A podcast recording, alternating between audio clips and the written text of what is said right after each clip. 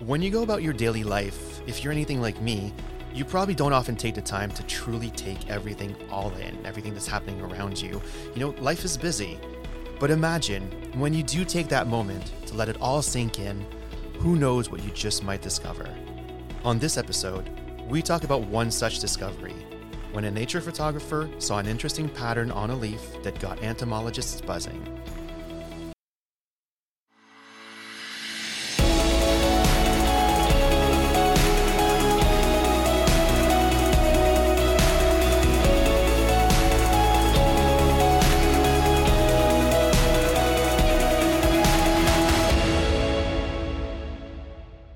Welcome to a new episode of Simply Science, the podcast that talks about the amazing scientific work that we do here at Natural Resources Canada. My name is Joel Hull, and joining me today is my lovely co host and nature photography enthusiast, Barb Justina. Barb, how are you? I'm doing just great today. How are you doing? I'm doing great. So, why don't you tell us a little bit more about all this nature photography that you've been doing? Well, I I love uh, I love doing nature photography. I have to admit I'm not really great at it, but I like to try.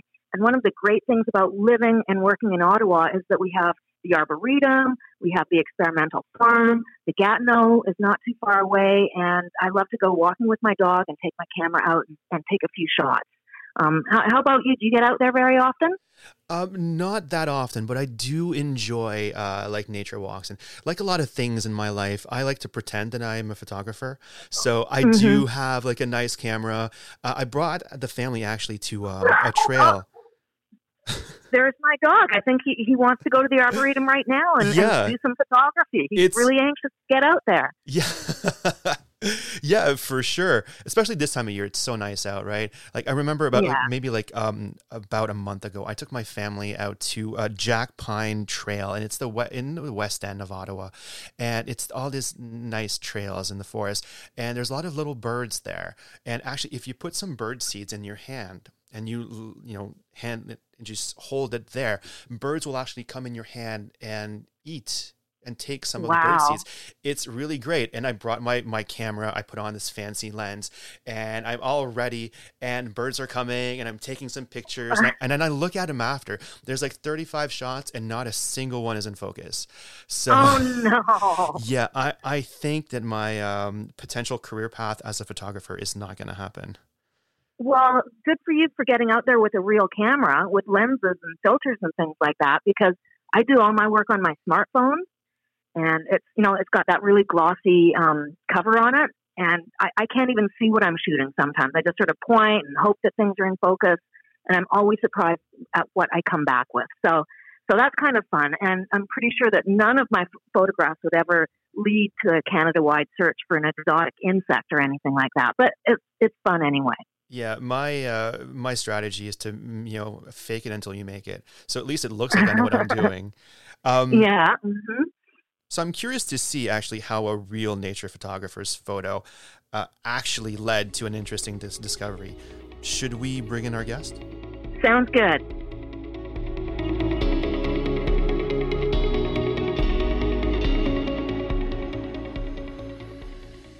Joining us today is Veronique Martel from the Laurentian Forestry Center. Veronique, how are you? I'm good, thank you. I'm getting used to teleworking, but I have to say that I miss my colleagues. Yeah, you're not the only one. I miss spending every day with Barb. Um, Aww. I, I know, right? I'm starting off on the right foot. So, Veronique, you are a research scientist in entomology. Can you explain to us the type of work that you and your colleagues do? Yeah, so I work in entomology, which means that I work with insects. Uh, and of course, I'm specialized in the insects present in forests. So uh, basically, we are uh, studying uh, pest species affecting trees, and we are trying to understand them better and also trying to find um, managing tools to try to reduce their impacts on the forest and the trees. Mm-hmm. Now, you're here today with us to talk about a very exotic insect that was spotted in Canada for the very first time ever uh, this past summer. Can you tell me a bit about the story of how it was discovered and, and how you reacted when you first heard about this insect? Yes. Uh, so there's a, a, citizen science website called iNaturalist where people can post pictures of any animals or plants they see. Uh, and in, in the end of July, someone posted a picture of an elm leaf with uh, zigzag defoliation, which is kind of pretty. Um, and he thought it was uh, caused by caterpillars, which what it looked like. But someone um, someone saw it on the website and realized that it might actually be caused by a species that has never been found not only in Canada but in North America before coming from uh, from Asia um, originally. So they they contacted a few people working in in the field of entomology, and I got the email and the uh, Canadian Food Inspection Agency also got an email, so we decided to go and have a look uh, in in the place it was found and try to find the insect to make sure if it was this new exotic species or not.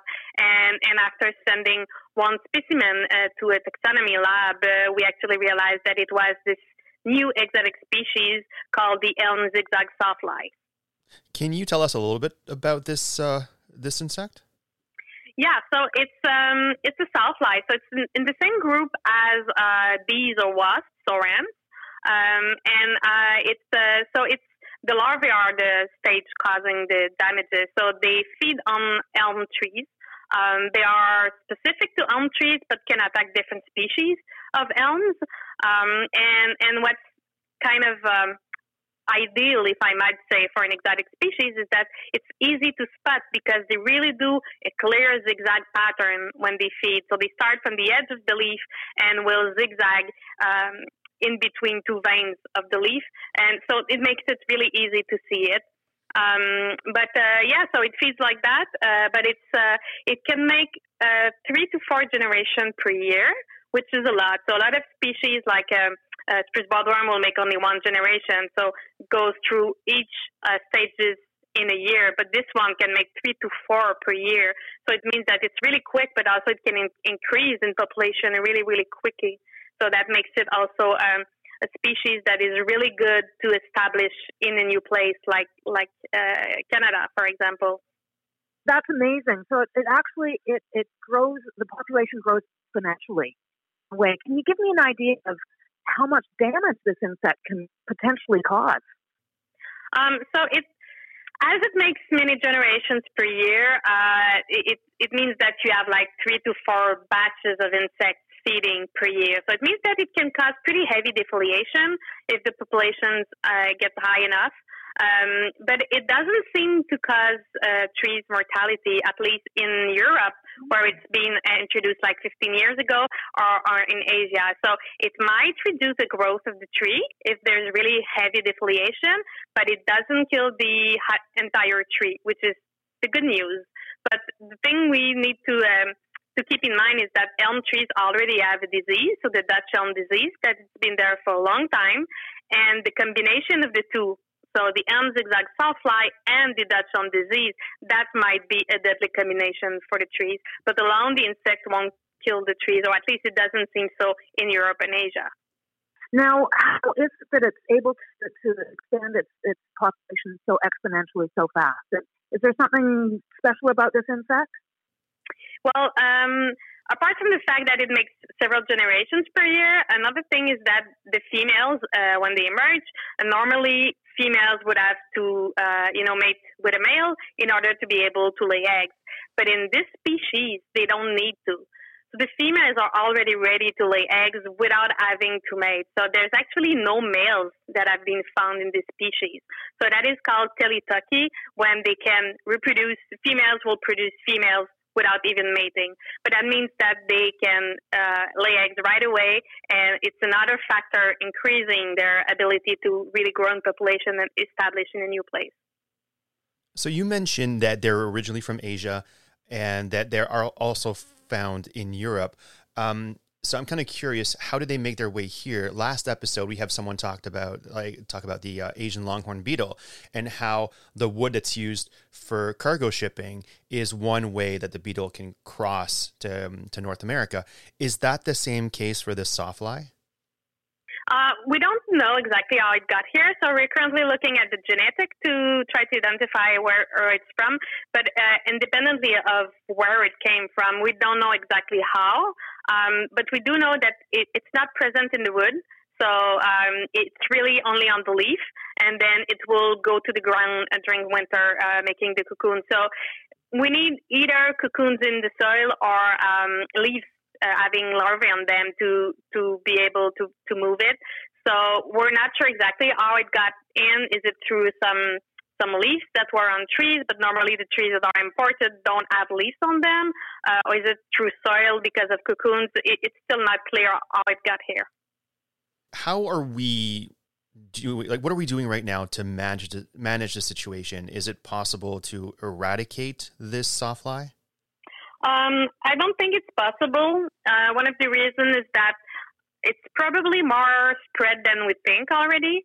So it has been discovered in, in one place in the in the south of, of Quebec in Montérégie uh, at first, but then once we realized it, we posted stuff on Twitter or iNaturalist to to have people look around and, and look at elm trees around their place, and we actually realized that it was already kind of spread in in Montérégie, but it also present in in Montreal and maybe north of Montreal.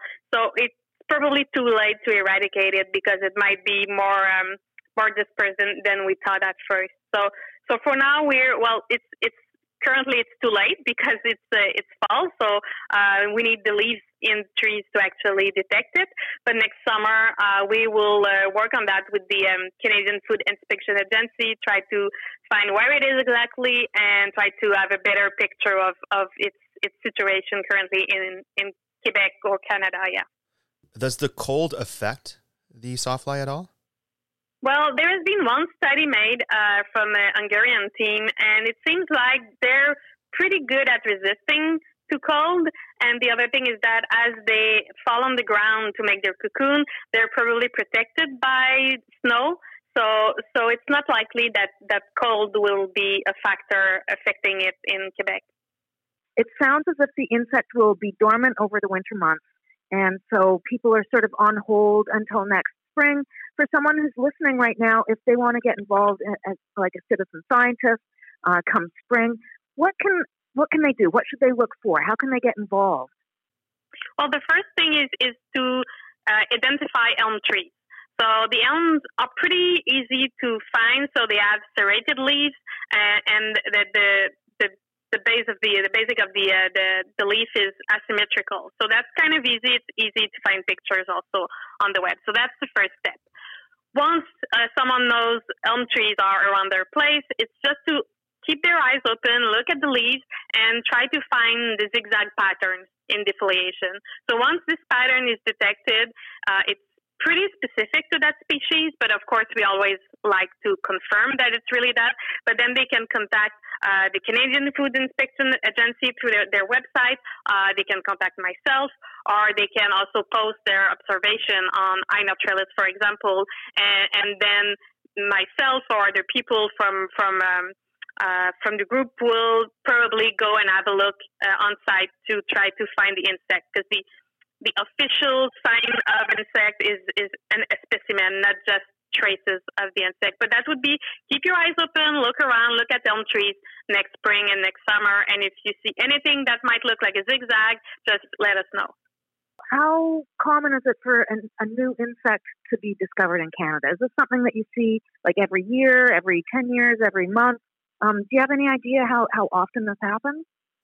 Um, there are probably many new species coming to Canada, but we don't always realize it. So it, it of course depends on what it affects. If it affects um, uh, the economy, if it affects uh, other species, then we might be more likely to see it. But it's probably something that it's kind of common. Uh, I don't want to give numbers because I'm not sure about that, but uh, but sometimes uh, species are are are seen in I don't know on, on ships or in, in wood packages, and they're stopped before they come in because the uh, the Canadian Food Inspection Agency is really uh, looking for that. They have inspectors looking uh, at packages, at ships, at, at all these things, and they make sure that if there's anything suspicious, they stop it. So we're probably able to stop part of them from coming and that's why we have all these regulations that are sometimes annoying even when we travel for vacation we cannot bring back uh, everything we want because of that but that that that's necessary because it it preventing exotic species from coming here and, and disrupting the, uh, the ecosystems. Yeah, I guess there is a, a, good reason why those regulations are in place. Veronique, thank you so much for taking the time to come and talk to us today. Thank you. Yeah, thank you.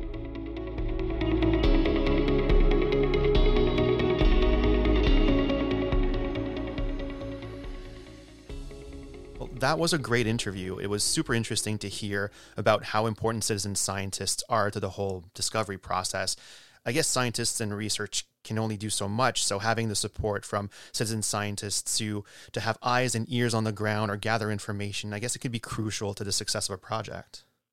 Oh, for sure. And when you think about it, like you look at the size of Canada, we are a huge country. It would be impossible for anyone or any scientist to try to cover the entire country. So having those those eyes and ears uh, on the ground is really important. And it's it's encouraging to see how many people like to get involved.